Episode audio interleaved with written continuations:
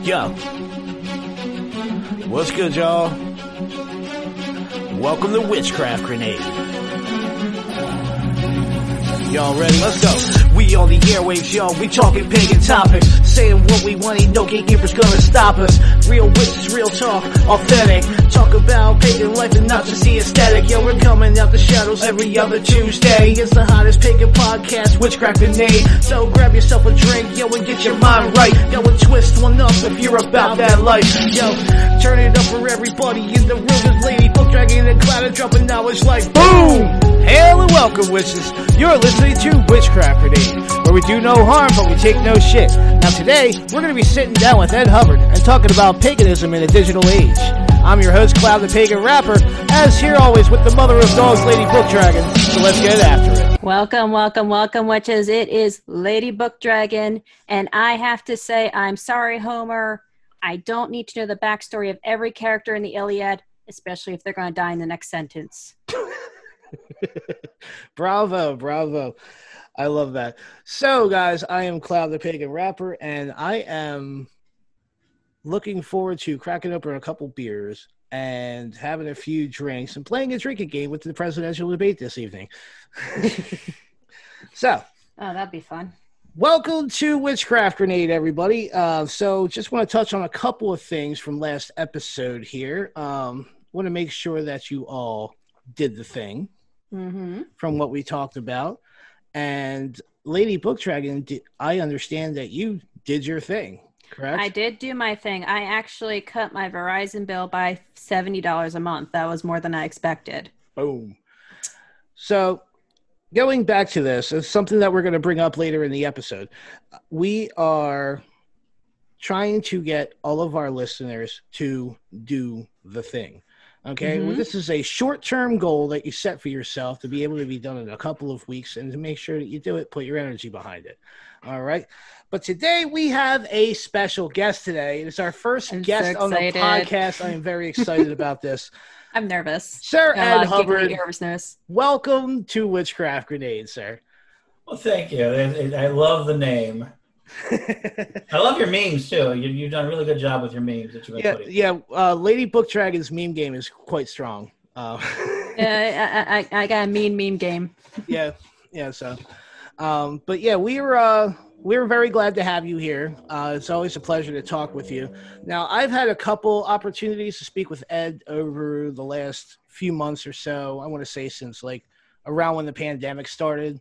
Mhm. um, since we're timing things with the pandemic now. So, so, and you know, it's always been an excellent conversation. So I'm really glad that you came on to be our first guest.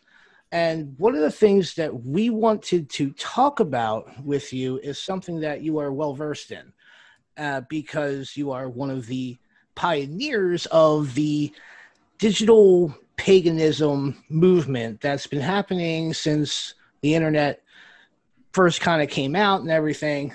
And the direction that our craft has taken since then. And you've had a lot to do with that. So, you know, by all means, would you like to run kind of like run this down a little bit of the history on how things got started with all of these social media and the online schools like witchschool.com for example and a lot of the other things that you were involved in in the early ages So that's very kind of you to say. Um, it's, it's, it's been very weird seeing my my my name as any attached to the idea of pioneer. I've seen some people put that and all that stuff. Um, it just reminds me of getting older. sorry But I guess paganism. So one of the things I think pagans forget is that they've always been a scientific based group. They've always taken advantage of of the idea of certain types of sciences, alchemy. You see all sorts of, of the ideas through magical people have always been there, utilizing technology. And what is technology? The technology is the extension of the body by a tool. Period. absolutely And so we've always been very uh, that, and we've also done a lot of mental things. So so it is. So we were doing such things like uh, in the '90s. I started out when I started out as a youngster. We basically started out. We did magazines, like physical magazines. And one of the first things I got involved with, I was one of the very first people in the country uh, to discover brokered radio for pagans. Brokered radio had been around for a long, but I bought a pay, uh, Psychic Chicago radio at night when I went to a friend of mine who came to one of my centers, uh, my co-working space. Yes, I had co-working space for psychics in the 90s, early okay. 90s. And uh, yeah, absolutely. They would come because back then you had the telephone and the telephone readings had not been actually established yet. Um, which would take a lot of money to convince Americans that a phone reading was as good as a personal reading. They did it. Today it's the norm. But I was right there at the beginning where the psychic fairs were where you went and got a psychic, you went to their home to get in person. Psychics felt they had to be there in your energy. Mm-hmm. And um, I watched as uh, we wrote one of the first scripts to help um, people in, enter into the online careers and people entered onto the phone careers. That was the 90s. And that was the 900 low number lines. It really took off. You got to remember, most psychics trenched into their feet. And then at that beginning, um, I opened up an office because they were taking offices at home. And we opened a co working office in 1991 called Psychic Services. And I've come full circle with this. Um, and so that was, you know, that. And then I, would start forming events in 93, 94 at the Leadership Conference and I watched somebody just kind of just whom I, I had difficulties with just beat my ass and having so many people show up and they use the internet and I took a very serious look at it. So in 1998 we were very involved with it. We, we started the Daily Spell, which was a newspaper. Yep. And that's where I got into it. Then I discovered I really love creating things such as witchschool.com, an online witch school, Pagans Tonight Radio, the first uh, one of the first podcasts in 2009 um, I already did radio IRC before that, and we went to seven days a week, 10 years, uh, 3,600 episodes. Um, yeah, 3,600? Yeah. Yeah. yeah. You, you, look it up. It's, it's wild. So that is wild. Um, right. We were at night. We, we shared the voice of the pagan world by community support. Uh, Magic TV started in 2006. It was one of the first YouTube channels. We had actually come off of one that we self created. Uh, and now today, one of the best things that you know we've gotten other types of things. We've kind of lived on every platform, and the reason we have is that has been our primary way to communicate. We've always been a communicating group. Yeah. Now, in regards to witchschool.com, that is something that I personally found years ago. And I found it online and I went to go and sign up and everything. And then I got hit in the face with a big old bag of life right? So I am actually currently taking the um, first degree Correllian Wicca course on witchschool.com. And I gotta say, it's very informative. And having that kind of a platform nowadays, I think is very beneficial to all of the seekers out there, especially in areas where paganism isn't very prominent uh, parts mm-hmm. of America where there isn't a whole lot of active covens or there's not a pagan pride, you know, event around there for people to network. So Bible Belt. Yeah, like you know, it's it's kind of rough in some parts of the country. I've been around there and I've seen oh. it. So having these little ha- having these these online schools is something that I really appreciate personally. And I got to say, I'm actually finding myself quite challenged by the curriculum right now. You know, and I think that's really awesome what you guys did with that. Well, thank you. Um, we started in 2001, a week before 9 11, so 9, 9 4 2001. And we were unique. We had to build the site. And the site was, a, it was the idea of it. We started out with just uh, five six secrets in the Correllian first degree. Uh, the Correllian first degree is free to anyone who take. We, we do that. We do charge fees for it, small fees. I learned a long time ago. Incremental subscription fees was was the right way to keep it alive, and we've been alive. We are now celebrating. Uh, this is our 20th, 20th year. Yep. Um, nice. Yeah, this has been a lot of volunteer work and a lot of things like that, but we were the first of its kind. And we didn't go into really big financials. Most, you know, you can take a lot of classes for free, and then we have like a $20 a month if you want to take expanded classes. That's it. But which what was important about it, the things you talk about now, in 2001 was worse. You have to understand. So I believe that technology is unique. I think there's a very metaphysical quality to the cyberspace. I think there's something metaphysical and spiritual and emotional and mental. Um, you know, that it's part of our imagination. It's almost an incantation of our imagination. And so to build a school was very important because there were so many people who couldn't take classes, who couldn't that. But you also had another problem, and that was the emotional outlook of the leadership. They couldn't finish the courses. You'd get into it, and life would get in the way. So you had to go join a high priest or a priestess or a coven. You'd be there for a year or two, learning all the methodologies, and then that person got their job changed to be nice, or threw a hissy fit in drama. Hmm. yep, been in a couple of those myself. Yeah, but a lot of times life just got in the way, and you couldn't finish that education, or your child needed special education, another little bit of time, or your, you know, or your life just needed to go in a different direction, and that education that you took got totally not just shut down, but was treated as nothing. Right. Because in the next high priest go, even if you're in the same tradition, even if you're in the same point, we'll say, no, I teach it differently, so you have to learn it my way. Right. And so yep, absolutely. And I think I have a theory about why that that has a lot to do right now with why our craft and our community is so splintered right mm-hmm. now into all sorts of different traditions and ideas and all of that and a lot of that has to do with the person who's taken the year and a day course with one coven and then over time has started getting more ideas and then their high priest or high priestess would be like no that's not how this is and they're like well no f you I'm going to go do it my way. And so then they write a book, and then 10,000 people read that book. You know what I mean? And it just kind of grows out from there.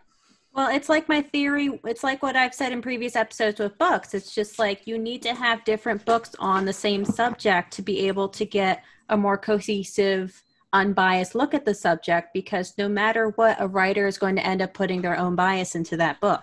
Right. Well, it's the same way with teaching traditions of witchcraft and you know i've been through a couple of covens that have had similar ideas but still want you to do all of the classes all over again because it's their way so ed you definitely hit it on the head with that That's and so yeah and so we automated the trans we automated the transcript systems we automated the tests to give the teachers more time to work with students um, we took away so what we did is like everything else automation we took away all of the non-productive, non-teaching methods, and we put mentors and other people in there. Yep. In the early days, we were a Facebook. We were like communicating through chat rooms and emails because we were like one of the we were part of the very first email system called One List. Oh wow! Oh yeah, oh, early two thousands internet. Oh, that's where the Daily Spell came from. We were the first of the Daily Spell. We had our own daily astrology. We owned a lot of names, and we worked them for years. Um, and so that's it. And so we came to a standard within our tradition that this was, was going to be the minimum standard for clergy, because one of the things that was happening, only the covenant of the goddess and circle sanctuary was really offering the idea of clergy or clergy protection to people. And we were we had to go through Universal Life Church, which I'm very honored and respected by, to get some of our clergy standard. And I was a paralegal at the time and go, none of this isn't true. You guys, and this is the thing that we place again. What we believe is true in our community may not be legally true. Right. And the legal truth of becoming a clergy member is you have to have a church of three people in the state of Illinois. And due to reciprocity laws, I mean other laws throughout the thing, as anytime you have a church recognized with three members, they can recognize each other as clergy. That's the law. Period. Wow. Okay. Yeah, laws are definitely different in New Jersey. That's for sure. Not, not so weird. Different. yeah. I mean, what do we recognize in most of the United States, we've gone through a lot of these processes. Yeah but we were being taught you need to have a master's degree, and we're trying to teach. Everybody's trying to teach you needed a massive amount to be clergy, and the truth was, all you have to do is be registered with a church. Yep. So we set our minimum standard of where that was, and we took away a lot of the emotion, and it ended up being useful. Today, not only did it do it for the United States, but remember, we we're a global tradition. We have met students in 180 different countries, and legal churches from the results of the witch school in the United Kingdom, in the Philippines, and in South Africa. Yep.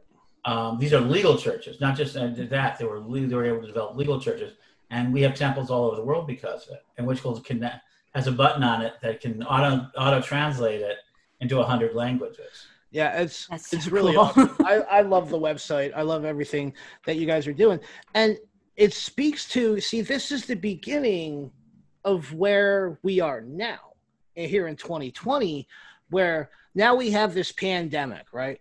And mm-hmm. all of our traditional pagan festivals and everything are being shut down. And so people are adapting and you know, we're looking at now virtual festivals and we're looking at virtual psychic fairs and similar things similar to the Halloween psychic fair that is coming up for, you know, for what you guys are doing for CEM broadcasting. And it's very I, I mean I think it's awesome. I've been I have been a part of a few of these like psychic fairs and virtual events and every single one of them, the first couple of them were a little weird, but then as I'm getting used to it, I've been really enjoying myself on that platform. So we actually started talking right before the pandemic. Yep. About you know your work with uh, International Pagan Radio, IMPA. Yep. Which has given out some great awards and congratulations and that that's going to be coming up. I'm really excited about that. Yeah. Um. So one of the things about it, we were talking about the fact that we're going. I need to try to hybridize I've been a very big advocate that the festivals were not seeing their most amount of money and that they needed to do some broadcasting and that I could and I told them then I could charge ticket money for their stages. And they all go, oh no, it's so sacred, it's so special, it's so unique. They didn't want to interfere with the technology. This is always what happens. Nobody believed in the school when I started because you can't teach. You have to teach it in person. Mm-hmm. You won't get the same experience. And you won't get the same experience, but you'll get an experience uh, Magic TV was like nobody really wanted to be interviewed at first. You know, like why would anyone be interviewed? Except every t- when we asked, we started you know taking interviews. People loved to be interviewed, mm-hmm. and we we took right away that we were not going to be with these projects Correllian first. Believe it or not, we offered every tradition in the system um, a chance to build a school. We even helped out Grey School. We helped them with some of their initial code. We helped Oberon. Oberon is actually one of the people responsible for me going to the witch school because he laughed. So I brought this out in 2000. And so in 2000, I had just gotten back from the Parliament of World Religions in South Africa. And I wanted to build this idea of an interface school, this sort of idea of that. And I was at Crossroads 2000, and I had just gotten introduced for the first time in the pagan world. I'd already been Ed the Pagan in the media world. I got pegged with that through talk radio. Right. Um, everybody's like, wait, how'd that happen? And in Chicago, we have a thing called WLS radio and they turned talk radio. And I loved it. I love talk radio, always have. And then I'd call in and go, Hi, you know, I'm Ed. And I disagree with that person. This is not how paganism is. This is not how Halloween is. And after about four or five, then they liked how I talked. I found that I talked well enough for them. Well, we have to call you something. So then they introduced me, go, Well, we're talking to Ed the Pagan. And here we are. yep. I mean, straight, simple, to the point. Yeah, you know and, what? Um, I and then I got my AOL account, which was only 10 letters at the time, an early AOL account, and I said Ed the Pagan. Okay, that's 10 letters. It works. AOL. And so it became a way to identify the outside world. In 2000, uh, Drama Baker introduced me on stage and says, you know, we're going to hear a message from the Parliament of World Religion. We're going to hear what happened from Ed the Pagan. and I thought, oh my God, these guys are going to tear me apart. And they did. They all kind of applauded and everything and said, okay, great. Um, but in there, I, I, was sitting around with Rick Johnson and Oberon Zell and a lot of the older crew. I said, I'm going to build an online school. I'm working on it. I hope you guys will contribute. And Oberon Zell says, Who can learn with that? That's silly. And he belly laughed. And all these guys laughed at me, which was just the fuel I needed. A year later, I found uh, Lisa Tuitt, yep. uh, engineer, a female engineer. And she was the only one who actually took me seriously, believe it or not. Most of them men go, Oh, that's ridiculous but a, a female engineer decided to give a, a, a, chance and said, okay, I agree with you. We built it. And that became really kind of change in my life. I, mean, I will tell you that moment changed the entirety of my life. It would change the course of it. Well, well, that's what's up. Definitely, I, I got to say, I can relate to the people telling you your stuff's ridiculous you know, because being, being a pagan rapper and all, uh, I've definitely heard that more than once. Um, and, but I'm going to keep riding with it because it, you're right. It does fuel the flames to continue pushing for what it is that mm-hmm. you're trying to do. Well, yeah. so I was already in a negative talking to these all these festivals. I already started. I, I got rid of my apartment. I put my stuff in storage. I started to get on the road. I was gonna be on the road for an entire year. Screw being living anywhere. I literally did. and all of a sudden, COVID hit. I don't believe people rise to the occasion they rise to the level of their training, what they prepared for. And when everybody was starting to scream about doing festivals, we said we can help. We went out and we bought an entire Zoom package. We went out and started doing that process. And you helped out with the uh, psychic fair. You were one of our MCs at that early psychic fair. Yep. And before that, we did the Correllian illustration. And before that, um, uh, ATC had already done um, Spring Mysteries as a Yep. beautiful play, gorgeous. And then we did the Correllian illustration. Then we did um, Three Gates, and then from then and then. So people are now seeing the value of it. But the only reason we could step up to it um, is because we were prepared. And now, uh, yesterday, I found out we did 461 meetings. We've done way over half a million meetings. We've done worked with over 10,779 participants as of yesterday. That's, That's awesome. awesome. Yeah, I mean, I mean, those kind of numbers speak for themselves. You know, like what what is happening, what you guys are doing specifically, and kind of globally, it's really building our community up, even in a time when we're not getting together. You know, and, and there's even more going on than just this. I mean, we also have growth on social media and you know TikTok for crying out loud. I mean, WitchTok is huge right now. Mhm. You know, there is so Mhm. much out there for us to experience virtually. And kind of one of my main my main questions something that i definitely wanted to pick your brain about was something that you touched on on how you feel that there is a spiritual aspect to technology and to what we're doing within the internet. And and these are ideas of technomancy. And mm-hmm. it's something that i'm very interested in in learning more about. So what are like some of the ideas that spawn from from there because it's definitely interesting So when people talk about technomancy, they're really trying most of the time. They, they're going very mundane and saying, "Oh, doing rituals online, or doing you know spells online, or you know doing their research online or their study online." But really, remember, magic is creating an environment that changes according to your will. yes Okay. So right now we're going through the biggest change we've ever seen. Um, we don't have any models to do this. There's never been a model for anything that we're doing here. Right. And you, let me go ahead and offer it. We're always thinking in a linear capacity, meaning we're A, B, C, D. We do one step, one step, one step, and we do it. But we don't live now any longer in a, a, a ABC world. So we took it back to training. It used to be you read, read this book, and then you read another book, and then you read another book, and, and you can get through your course of study. Today, there's a witchcraft, pagan, psychic style book coming out every single day. Yep. Yeah. This is So true we're now, and, and so I talked to somebody. So I, you know, the great Phaedra, uh, the great and, and the lovely Phaedra Bonewits said, "Oh, pagans don't have holy books; they have holy libraries." Okay. Yeah. So today, an example of where I think technomancy is. I had a kid who had 900 different pagan books and research on a tablet. He says, "Oh, I can look up anything." Ooh.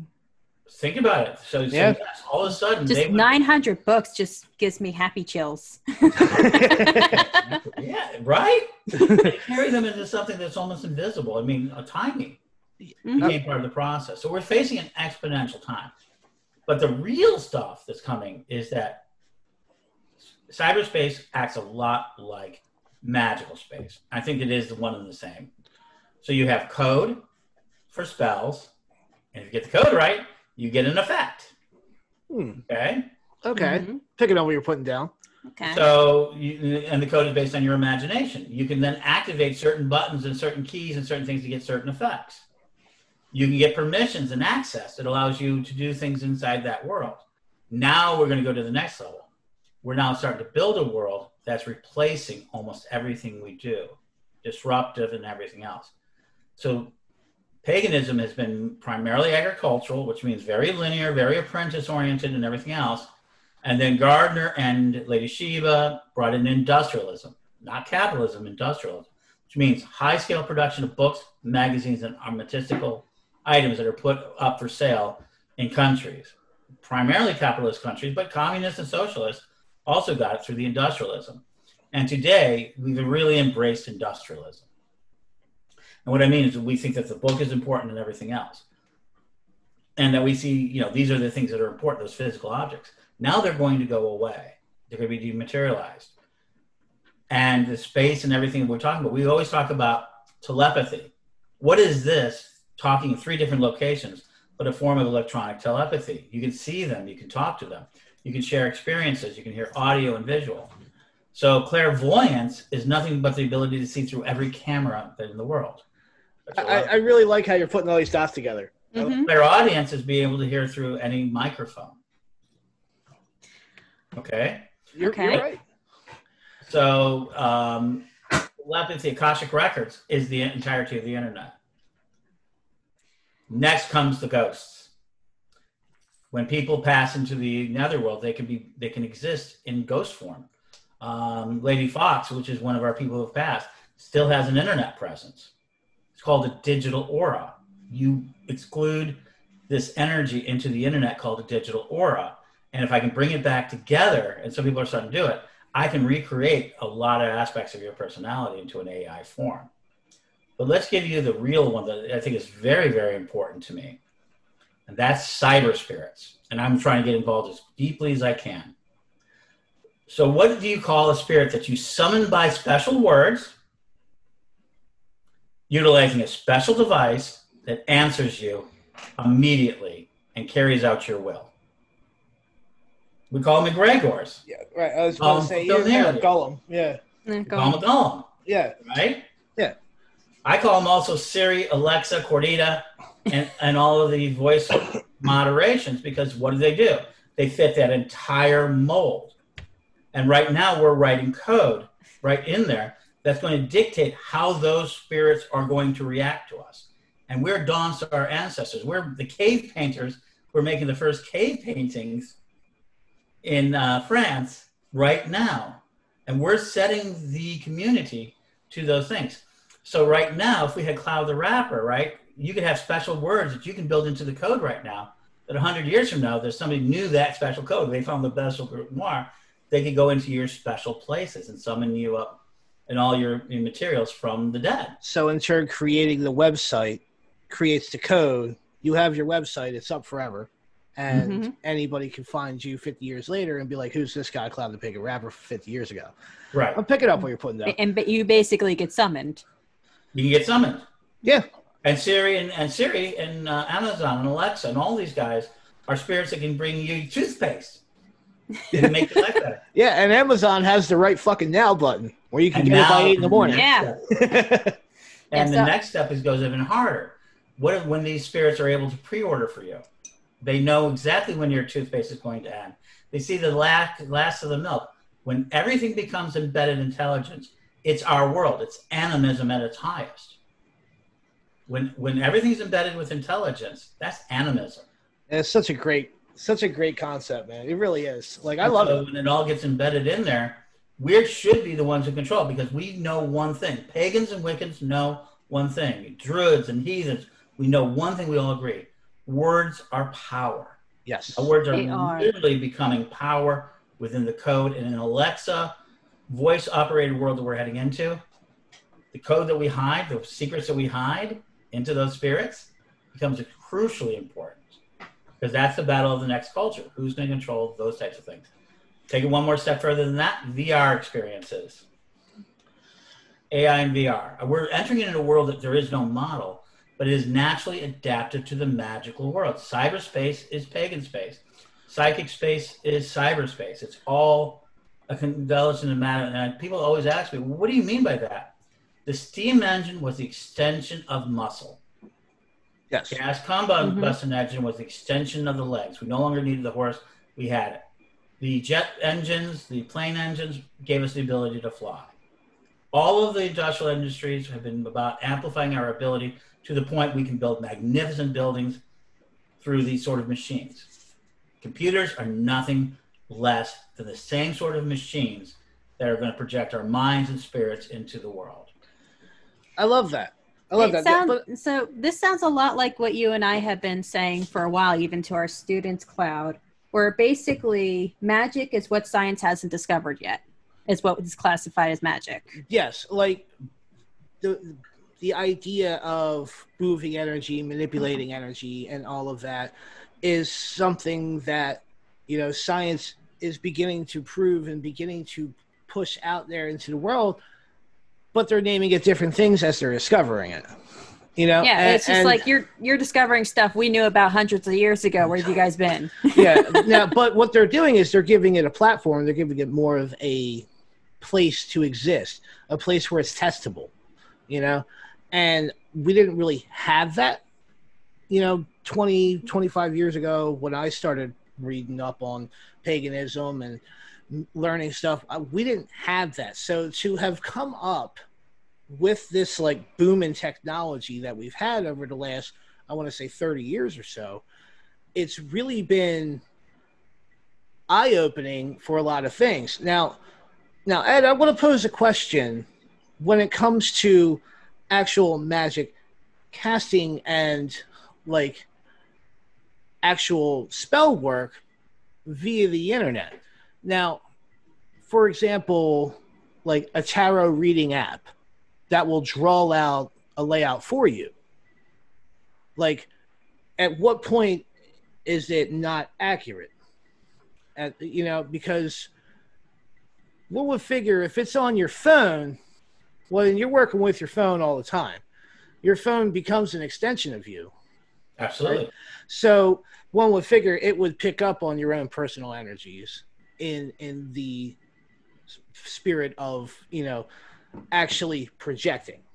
You know, mm-hmm. so in using a, an app to read to do a tarot reading for somebody who's literally right across the way from you or somebody that's 2000 miles away where does that come in from So- an accuracy standpoint So there's two different components to that. Remember, any technology that uh, any sufficiently advanced technology will look like magic, which means the opposite is true. No technology is su- truly advanced until it appears as magic. Okay, that's my Okay. deep, deep belief. Hmm? all right Following? And so apps, so what's happening in the ha- app is the same thing if it's done properly, it's the same thing that happens when you do a tarot card when you shuffle the deck. It becomes a randomized set of numbers. It just becomes a pool of electrons instead of a pool of cards, which are a pool of electrons in the physical world. And so then the determinator, depending on how random it is, it can be random or not random, will then put out a layout. And that basically through observation theory, quantum physics, the same thing that's happening th- there for you, right? The same thing that has happened is that you're observing the tarot cards and you're setting your mind to have a good reading and you're both there. Same thing happens with the app. You're sending out a message to the signal. What happens is that the receiver tends to be more pure uh, thought, more pure energy, intelligent electricity. Let's call it what the internet is inte- intelligent electricity. Right. And then you get the reading, and then it's just the same as anything. Um, and so the reading, and then if it's then will give you the best readings as per a book or whatever's connected to it. Right. If it's just automated, it's all about it's about the messages that the reader does not, and then number of integrations, like a chess game, or like Dr. Watson of, of Jeopardy. It's just a matter of the number of associations that they can put together that are affected by the cards that will be affected by your personality. okay Um, I have an entire formula called Tarot AI on WordPress. It's a 17 page or 17 chapter uh, system on how to build a Tarot AI program. wow Yeah, and it takes money. And how the, and I took, go through each step of what we'd have to have for definitions and meanings. So, so this it, makes sense to me what what you just said, and, and one of the things that uh, I really picked up on with Mhm. what you just said was the idea of the the quantum physics part of it, right? With the electrons in motion and your intelligent electrons that have a set path that they're going on. You know, it's very simple, kind of the same similar concept that you know I just clap my hands, but they didn't actually clap because the electrons created a field in between my hands. The sound you hear is the smashing of those electrons. So when you're working with some form of technology, so technically typing something in would be on the same level as writing a spell on paper. So that would be the same as picking up a pen and scribe. We we tend to we tend to put the past on a pedestal. I hear people screaming all the time, "Oh, we should be teaching cursive." Why? When we should be teaching teaching them how to do that better. You know, we should be better. teaching them how to type. Yeah. Oh, Absolutely. they are. They don't know how to spell anymore. But what we're having created. So the one of the magical things here, we're becoming Egyptian. We're becoming true magicians in our culture, because we're beginning just like the ancient Chinese became a true culture. It isn't the language that invents that invents them. It's when they start to create symbolic hieroglyphs. We are now in the hieroglyphic age. We're now speaking in hieroglyphs. What are emojicons but hieroglyphs? We can Yeah. communicate completely in those languages. What are memes that we love to use, but visual representations of a lot of information? Big fan of the meme. In fact, Mhm. that's what a meme is. A meme is a shortcut to a larger amount of information. You have to be able to understand it, right?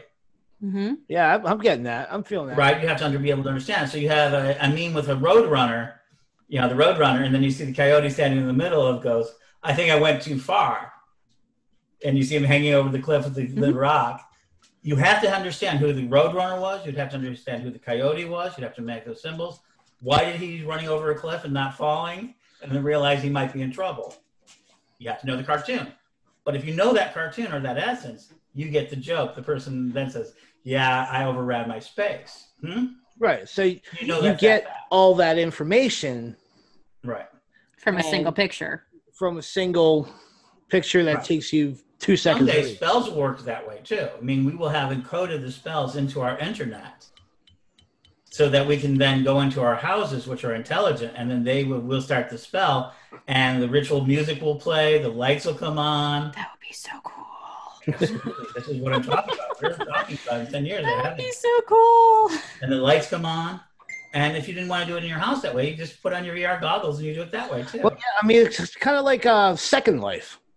You know, like the ATC Coven has a literal online coven on Second Life. Sure. And, and it's like, you know, they get together and that's where they do ritual. Absolutely. And there's a number of other groups. There's Wild Moon Temple, and there's been a number of them. It's never been successful because it's never been as satisfactory. I will tell you, Zoom has done a better job for face to face rituals than uh, Second Life has. Well, yeah, I mean, with Second Life, you're literally working with an avatar. Right. You know, so it's not, you're not getting that connection of actually looking somebody in the eye and Right. No, it's now needed and necessary for us to actually take on that avatar. Okay. And there are actually programs. I joined um, uh, with the um, X, you know, the X prizes. They actually had one called ANA Avatar Project, and I got involved early on, but I wasn't, I wasn't quite there yet with my skills, or more importantly, the money to build the skills. But the whole project, they're giving eight million dollars away to the individuals who can do it Yeah. was put on a set of headsets and put on whatever you need to put on and operate a general robot 100 kilometers away to do general activities. They're now in the third round of it. I- I've been following it. it's kind of like, Okay. And surgery is considered part of that. They are trying to, you know, commit minor surgery. The idea is that if you can drop these sort of robots into disaster areas and then have people sitting back, just like drones, they can do things. And you know who's doing that? Nippon Travel Airlines. They believed more than five years ago that human beings were going to stop traveling as much. So everything we're seeing Okay. now has been a Well- speed of what we thought was going to take 10 to 15 years. COVID has now made it. Uh, Lenin, you know, Lenin mu- doesn't get much credit, but he said there are decades that feel like they feel like years, you know, go by, and then there are weeks that feel like decades. Yep. Not a change we bring about. Yeah, uh, I mean, I gotta say, like with well, one of the things that I'm most proud of within our community is how a lot of people have adapted to the quarantines and all of that. You know, because um, you know, and myself included, not toot my horn, but you know, but you know we've all done pretty well for ourselves for the most part even though that we do miss the handshakes and hugs and dancing around the circle you know at our festivals and all of that and what we're doing now is we're doing that from the comfort of our own home. So now the real test is going to be maybe not next year, maybe next year. We don't know where 2021 is going to go. We just don't. We don't know anything. Let's be honest. We do not know anything past November 3rd. yep We, we, we can only have suspicions, but we don't know what's going to happen. Yep. Let us presume that COVID, we go through the right things and COVID finally starts to break down. And we finally are feeling comfortable enough to come back. We're going to be scarred like this, like the Depression era. We're going to find people who will never leave their house again, just as we have people who hoarded everything from the Depression. Yep. We're going to see behaviors that are going to be more. But for the biggest part, we tend to forget. We see that out of the 1918 pandemic.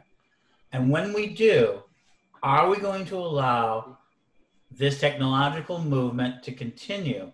Or are we going to pull back to our festivals and our smaller groups and feel that those are more comfortable?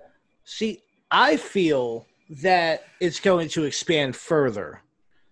You see, now having more platforms to work with. And, you know, here I am talking to you, and you're on the other side of the country from us right now, Mm-hmm. you know? And these kinds of, you know, relationships of, of people of people that build these relationships over time, you know, like I'm making friends in Washington State right now. I'm mm-hmm. making friends all over the country, people in London, you know, and, and it's like when things open up, what that does is it breeds for more opportunities, I feel, for the individual to branch out more. You know, I, I feel like this pan I feel like COVID has thrown a complete proverbial wrench into everything that we have grown attached to over the years. Like you're you're talking about the A, B, C. Well now B is gone and we're trying to figure out how to get to C anyways. Yep. So but it's just like I feel like this has pushed us to evolve further than we were than outside our comfort level but Mhm. we're able to do it. And I think COVID is proving that we're able to evolve further than we thought we could. yeah, Yeah. I mean, do I. I never thought that my first show as a rapper was going to be online. I always thought it was going to be at like my local pagan pride project or something like that. You know, I never thought that it was going to be, you know, at a psychic fair online. You know what I mean? Like, Mhm. and, and it's like it, it it boggles my imagination because you know when the pandemic first hit and everything i mean you can vouch for me here lady book dragon i was a mess I, i'm like you know i'm like You I have these- i have all you are mad. dates booked i'm supposed to go here and here and here and here and you know like and everything just kind of fell apart but then like i said we adapt we overcome and we work with it and now we're now i'm doing shows online or and i'm talking with people on the other side of the world talking about doing shows on the other side of the world like it, it's it's actually working out very well so i can't complain Yeah. So I think one people don't understand. So I was mentioning earlier, we're entering an exponential world. Right. And we see everything as linear and local. The idea of a psychic fair, local. Um, festivals, local. Yep. So, though I'm telling you now, I think we're going to see the business. I think finally I'll win my battle. And, and you know, we've been doing sort of interviews, but it's been hesitant because ultimately we, we feel that. So that's a linear and local. We're afraid of our locals. We're afraid of everything else. But again, I was talking about linear steps, or you take 30 steps. Linearly, you, you're, you're 30 steps up there. If you're, you're climbing a mountain, you're 30 steps. But when you start taking exponential steps, is what we've been doing all year, which means you go from one, then the next thing you do is two, and then four. 30 steps then equal over a billion. Yep. And that's how it actually works. So this year we saw this phenomenon because I was talking about TikTok almost a year and a half ago. Yep. I remember people getting mad at me about, I was screaming about, what do you think about baby witches? You need to understand what's happening. And the largest witch community probably in the existence of the world, though it's very light and very thin, and it's very much in the TikTok world. But the largest number of influencers, I mean, we're talking about people with half a million to a million people following them as witches. They are now exponential. They didn't grow by getting one follower, then another follower, another follower. Witch School did not grow by getting one Yeah. follower, then another mm-hmm. follower. We were able to take on 10, 20, 50 students. There was a time period where we're taking on 50 students a day. We right still take on 10 to 20 students a day. Okay, so you were nature. Right. uh, you were talking about TikTok, so you're familiar with the feed and everything. The I haven't been on it for a few. the days, algorithm Yeah, the and how it algorithm, everything. Sure. Like when I'm like casually flipping through my feed, I'll get these videos that don't have a that don't have any hashtags, that don't have any titles saying, uh, "If you see this video without hashtags or titles, this is a message especially for you." And it will like be a tar- card reading, or it'll tell you what you know your spirit guide should be. And what what do you think about those videos? Do you think they're legitimate because they're following the algorithm? Um they're legitimate and they're following your algorithm. Everything you do is based on your algorithm. Remember your algorithm thing is so your out they have algorithms that are reacting to your digital aura. Mm-hmm. so when you go out on the internet you have this huge trail of keywords and things that are attached to you literally attached to your name that they identify Yep. remember facebook is right now in a process of making an ai clone of every single person that's on their system so they can market against the ai clone Yep. so this is very when much you that's why when you search something on Google and then you open Facebook, there's an ad for what you just searched on Google. It's called cookies. Yep. Cookies used to be something really bad, but today we just don't care about them anymore. so they're following your cookies, your algorithms. The algorithms are at- reacting to your digital aura, so you're getting back mostly what you want. Um, I get really good ads from Facebook now. I'm getting great ads. I'm getting ads that are actually very useful to me. They're sending me all information about how AI works. They're talking to me digital companies because I'm very controlling my digital aura, making sure I erase key cookies that don't I don't want to see stuff from, allowing the cookies to stand from articles that I like. So they're targeting me more. So, but in any of this, so any so the question is, do you believe in randomness? If you believe in randomness, then it's it has really no meaning. It's just a random thing. But as a magical person, we also bring in synchronicity. The internet really in, contributes in that idea of synchronicity, bringing you the right thing at the right time. Um, I think most of the stuff on TikTok is silly. I think a lot of it's just the same silly. In the same way that I thought in 2009 and 2010, a lot of the witchcraft stuff was just silly. Yeah. Um, and then in 2001, 2002, the email groups were just putting out silly stuff. Yeah, that was yeah. Some of those were really bad. Some of those email groups. I was a part of a couple of those. You know? And that's so, before my time i'm sorry i can't comment okay. Um, don't worry. Don't worry. I, I, I, can, I can still remember my MySpace. oh, I love my. I miss MySpace personally. Mine was mm-hmm. pimped out, man. It had everything that I wanted on there. I actually learned HTML to make my MySpace page cool. Right. like, And it was so valuable that a major news corporation came in to scoop up all that information for $600 million. Yep. Nice Remember, your digital aura is expensive, it's valuable. You're worth money, you're worth energy, you're worth making a decision. Because ultimately, this is where technomancy comes in on the internet. Where does your digital aura begin? It begins where your free will interacts with the internet. So every time you give it permission, you're extending your aura, its ability to do things, and also the information it gives. You probably have 10, 20, I probably have hundreds of websites you've signed up to with your name. I do everything with Ed the Pagan that now just has information about you sitting there that's dormant, just waiting for someone to, to touch it. Or for you to go back and you could go. So a lot of lifetime people who are witch school says, I have a witch school account. Let me go check it. They go back in, find it, and they're really able to open, to, open this sort of key back to their education. So the internet gives you that kind of ability. So you have an AOL account, you have an old um, Hotmail account, you have, you know, you have an old MySpace. I mean, MySpace may have cleaned them out, but they still exist. Yep.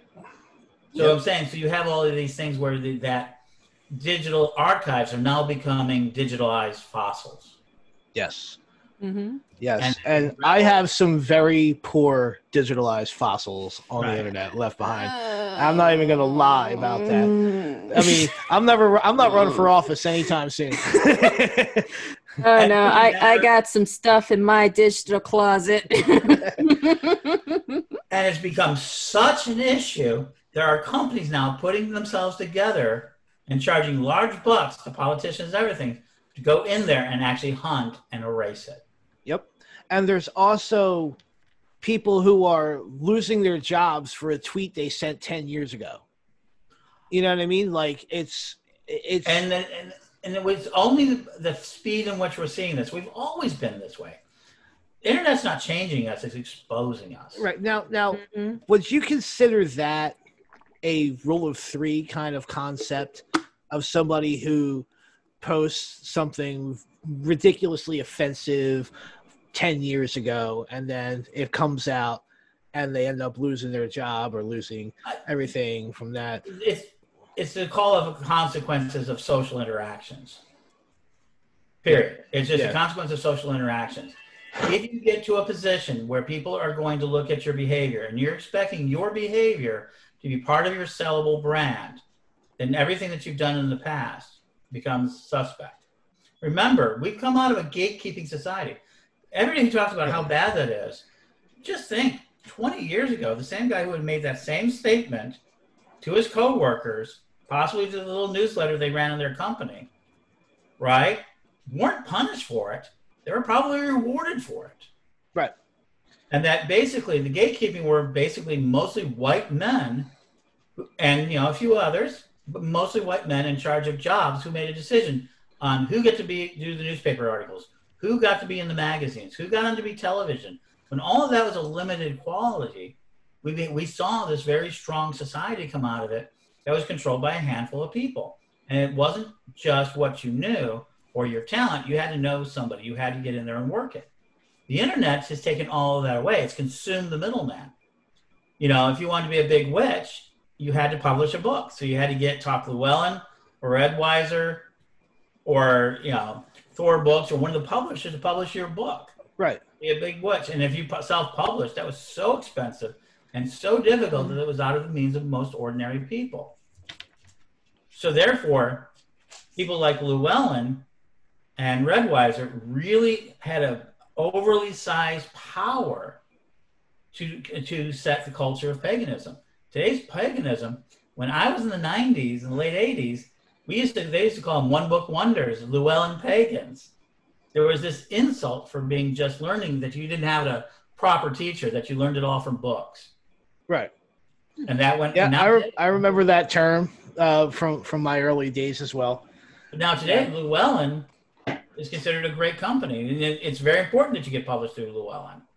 Yeah, well, they're very reputable. They and most of the books they have are well researched. Well, I say most because it's obviously not all of them are well researched, but a good majority are.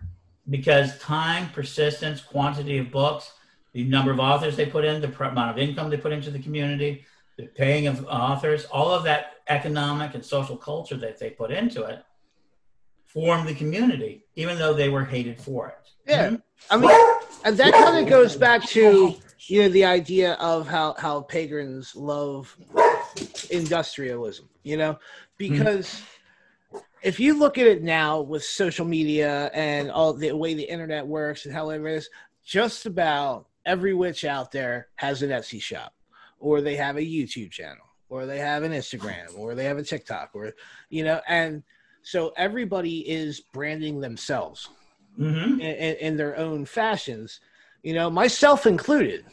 You know, like even though you know I'm not, you know, huge in the spectrum of, you know, the internet paganism world and all of that, I still consider myself somewhat of an influencer having you know 400 subscribers or whatnot so i know that there are people that are there so in that space i must respect to be able to continue to put out good information you so know you control your distribution.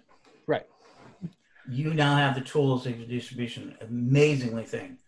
So the key element of what made me a, a technomancy or an influencer or whatever they want to call it today, and early on the sort of idea of pioneer or a, a, a big name pig or any of this, is that I grew up with one singular concept. To have freedom of the speech, to have freedom of speech, you must own your press. Yep. You have to own a printing press. And so when I got into paganism, I've always produced our own magazines. I've produced our own radio shows. I've done our own television shows. I built our own school. And now CEM Broadcasting, my latest project, which is doing a Halloween Psychic Fair, is also becoming a broadcasting, something you're going to hear a new term today. There's a new term entering the world, and it'll be a buzzword by this time next year. Yep. Social broadcasting. And that Yep. means acting like a television station and broadcasting to multiple platforms. Yep. And, and I've seen we've already dabbled with that Mhm. when we did the psychic fair early, during the summer. And next And- month's a experiment. Yeah, and and you know that's really awesome that you know it was streamed on Twitch, on Facebook, on, on all of these at the same time. Because what that does is for the people who are putting out this information, there are multiple platforms with thousands of people that can be reached. Mm-hmm. And I, I find that completely amazing at where we are right now. And so, you know, kind of like bringing everything into closing because we are coming up on time. We our our craft in the digital age. I actually think that the technology that is being put forward right now is more beneficial to our community as a whole.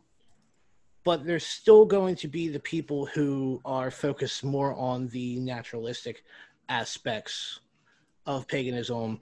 And you know i still prefer to do my circles in person personally but i've also been in a couple virtual circles where i have enjoyed myself but i didn't get the same experience. So i guess what i'm trying to say here is that what I'm expecting moving forward myself is for everything to branch out and kind of boom, like a grenade, you know, Mm-hmm. Witchcraft grenade. wide, wide area of effect, you know. So people who, and when it comes to the social broadcasting, if we could bring that to a live platform where we are streaming on multiple platforms from a festival you know, live from a festival. Here is uh, I was pulling name out of the air. Here is Mama Gina playing, and then over here, you know, over on Zealous giving a workshop, and you have cameras set up at both, and you have multiple rooms going. Then basically, you could do this whole thing live and on the internet, and everybody can be involved. And I think that is something that we're going to see more moving forward. Three Gates Festival next year has already made the commitment to do that. But Along with me, we're doing that with Three Gates Festival. Nice. Um, and we've already done this to a certain degree. None of this is new. Yeah. So the paradigm here. So let me give. So for, for me, one of the things is I tell people with a technomancy, you can cast spells online. You can actually see your energy move. Last year Halloween, I did the Oracle, and I said I wanted to see the Oracle move online. Little did I know that I would consume the entire idea of doing a, a, a psychic festival online. From the idea of doing oracles online to doing that, very much happened. What I think that if we're going to add to our communities, to understand that this is where our resources are, where our attention is. If we want land, so that the next time, I'm so angry that if I'd known it would lasted, I would have made a deal with some of these festival grounds, and we could have just moved to festival grounds and quarantined on festival grounds if they were a little bit more advanced. So now we have a chance to understand how bad it can go to make these possessed lands through the internet, through subscription services, through a lot of different ways more valuable so that we can go visit them. But in times of real emergency, we have our, our isolation places, our places where we can go to get resources. Because yep. wouldn't it, some of, I would have just as have been happy going to a campground with the internet and hanging out with my friends on the internet in a quarantine space than I would have in a home. Hmm? Right. Mm-hmm. And I think we're starting to realize how that's valued. Right. So we can create anything. So the last thing about it is, is that in the cyberspace world, we can create anything your mind can imagine. You just have to execute the steps. Nice. I like that. I like that very much. Well, I want to thank you for coming on and explaining this and you know shooting the shit with us because you know like i said it's always a good time when you and i get to sit down and have a conversation. I really do like it. Um, and, and you are enthralling to listen to. This has been like that's why i haven't talked so much because i'm listening. It's like i want to interrupt this guy. I want to keep i want to keep listening to him. I'm used to being in your position. That's why i interviewed. So that's why i started doing radio because you know i'm not an author and i wanted to actually be able to tell the message and I learned a long time ago. So my first show was in '92, and that was the idea that I just wanted to interview people, and that to this day, that's how I learned. Yeah. I do like the name Lady Book Dragon. I, I, I think that is a very nice name. I've never seen that version of it. Well, so you you, you want to give them the you want to give them the backstory behind that, or All right. Well, my my uh de- my craft name's my deity's name, but my deity has her own holiday, so obviously it's a very common craft name. And it's just like we got Cloud the pagan rapper, and then we got you know common craft name. So I'm just like, okay, well, I'm obsessed with books, and I found this one meme that was just like.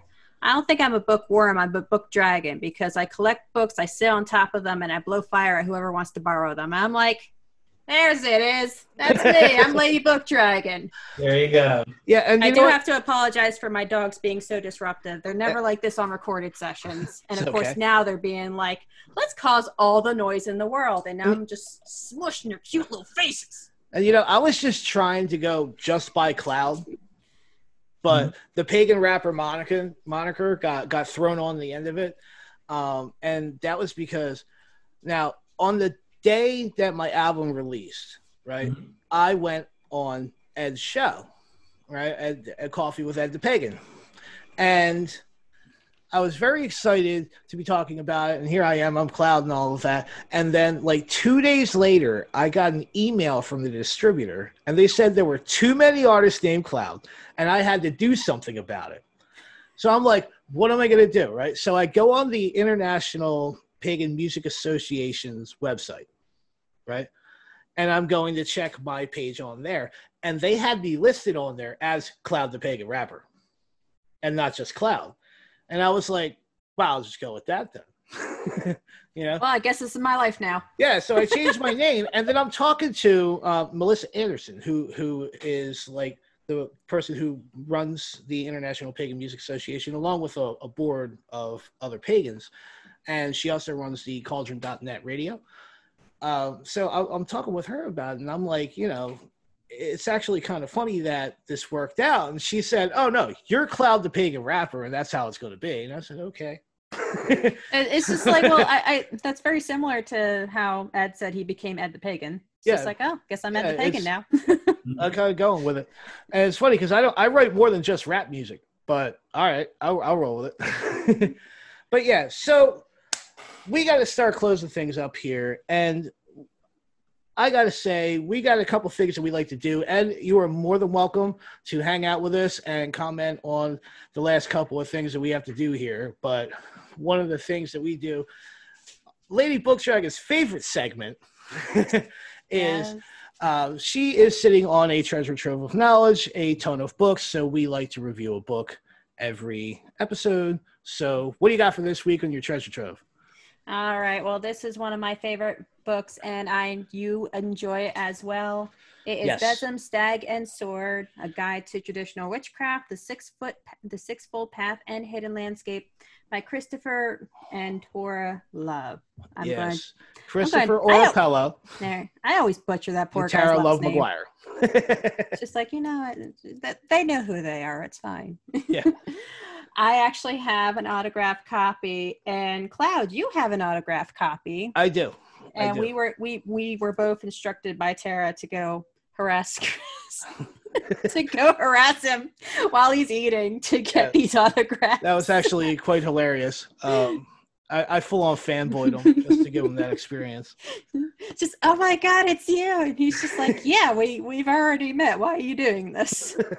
they also have their own uh, podcast that I really enjoy, and I want to now that my financial situ- situation has fixed itself, rejoin being a patron on their Patreon called Down at the Crossroads.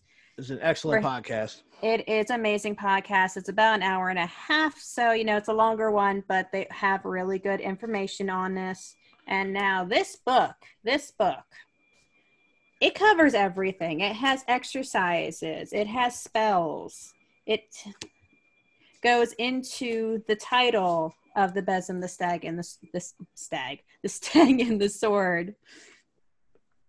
And it's I don't even know where to begin praising it because I, I love it. I just love it because we got incense blends. We got nec. I think uh, if I remember correctly, there's a section on necromancy too. Yes, there is. Yes, there is. Oh, yeah, let me just go over the contents so you guys get a really good um, sample of what you're getting. So we're doing traditional witchcraft, Besom Stag and Sword, magic and spells, divination, herbalism, the black tree, the hidden landscape, necromancy, there it is, hedge witchery, the witch's sabbath, the lunar year, and the crooked path. And then, of course, their bibliography, which is about seven pages. Yes, So it's this very is well very researched. well researched. Yes, absolutely. And at the end of every chapter, there's more suggested reading. So they really go into with what I say of do not just set your heart on just one book. Please expand your li- expand your knowledge and expand your library. A big library means a big brain. yep. You have a big library. so Like, ah, I love this book. One of my favorite things about about the book um, and even though i am wiccan i appreciate that it is a traditional book on witchcraft it is not wicca but also in this book you find zero wicca bashing Yeah. which happens in a lot of books that you read about traditional witchcraft, there will be some Wicca bashings, or to where they're trying to explain the differences between the two. And it seems like they're just going around in circles trying to be sure that everybody knows it's not Wicca. With this book, it's not the case. With this book, is very clear on exactly what it is. And, you know, it's their own tradition, it's their own path. And I really enjoy uh, reading it and you know some of the concepts that they talk about like animism stuff like that is it's really intriguing and it's an excellent book i would suggest everybody to go pick it up Yeah, they both uh, both Chris and Tara are super nice. They are like very down to earth people. We've met them in person, obviously. We work with them at South Jersey Pagan Pride, and they are just a delight to be around. absolutely absolutely and i still technically owe chris a bottle of wine even though he told me that i don't have to i'm still giving it to him so uh, obviously, you have to give it to him Absolutely. just because he said no. Yeah. so we, we got to talk about this okay and it's something that last episode we did memes the episode before that we did memes the episode before that we did memes and we've been telling everybody that's listening out there to submit your memes onto a thread that i'm going to post on our facebook page and then we'll pick one for the meme of the week until that happens, we're going to be picking our own memes for the meme of the week. So, what do you got this week? All right, so I got a few good ones. Um, we we decided on three because three is, of course, the best number. Absolutely. So, from Tales of a Kitchen Witch, who I highly suggest you guys follow on Facebook. I love her. Put I put I shared um I put a little lavender in my weed, and my fiance said, "You witches really will do anything to get lavender in your system," and he's not wrong. lavender, everything. Yeah, I I don't know. I, I, I don't see the point in putting lavender in your marijuana. I, don't, see get the it. point either, but I I'm sure there's a reason. It's all over Instagram of people doing it. Uh, but I, I, I don't know. That's just not my not my bag. I, I would prefer my marijuana to remain marijuana personally. Mhm. I agree. uh, next one is get in the Halloween spirit and make a ghost. Someone replies, "That's called murder, and I heard somewhere that it's illegal." Just Stop. somewhere they heard right. murder's illegal. All right, that's probably my favorite so far. I know. I think this one's the most relevant to this episode. Okay. First roll meetings are basically modern seances. Elizabeth, are you here? Make a sound if you can hear us. Is anyone else here with you? We can't see you. Can you hear us? this one's my favorite. You know what? All right. Given the spirit of the episode, I'm I'm gonna go with that one for the meme of the week. I so let's make sure we get that the meme of posted up on the Facebook page so everybody can Mhm. see it. Uh, that is super awesome. All right, guys. So next episode, two weeks from now, we are going to be sitting down with Megan Black from the Round the Cauldron podcast. She also has a YouTube channel. She also has an Etsy shop. So um, you know, I'm really looking forward to speaking with her about working on multiple projects, having a stop, having a podcast, and all of the ins and outs of all of that. Because I lead a similar life myself, so mm-hmm. I'm really looking forward to having this conversation with her about it. And so that's going to be two weeks from now. And I do want to make one more announcement, selfless plug. All right. I am going to be performing live at the Hecate Sickle Festival. All right. I am on the bill. I'm going to be kicking off the after party after the first ritual. Ooh. So I will be going on about 9 p.m. Pacific Standard Time, which is midnight for me here. So I'm probably going to take a nap, get up, eat a couple bowls of cereal or something, and then do my set. But um, so, you know, by all means, go and check out the Hecate Sickle Festival website. All right. And definitely get into that if you want to catch a live set of mine. You know? So do the thing, guys. Do the thing. What are you gonna do in the next two weeks, Lady Book Dragon?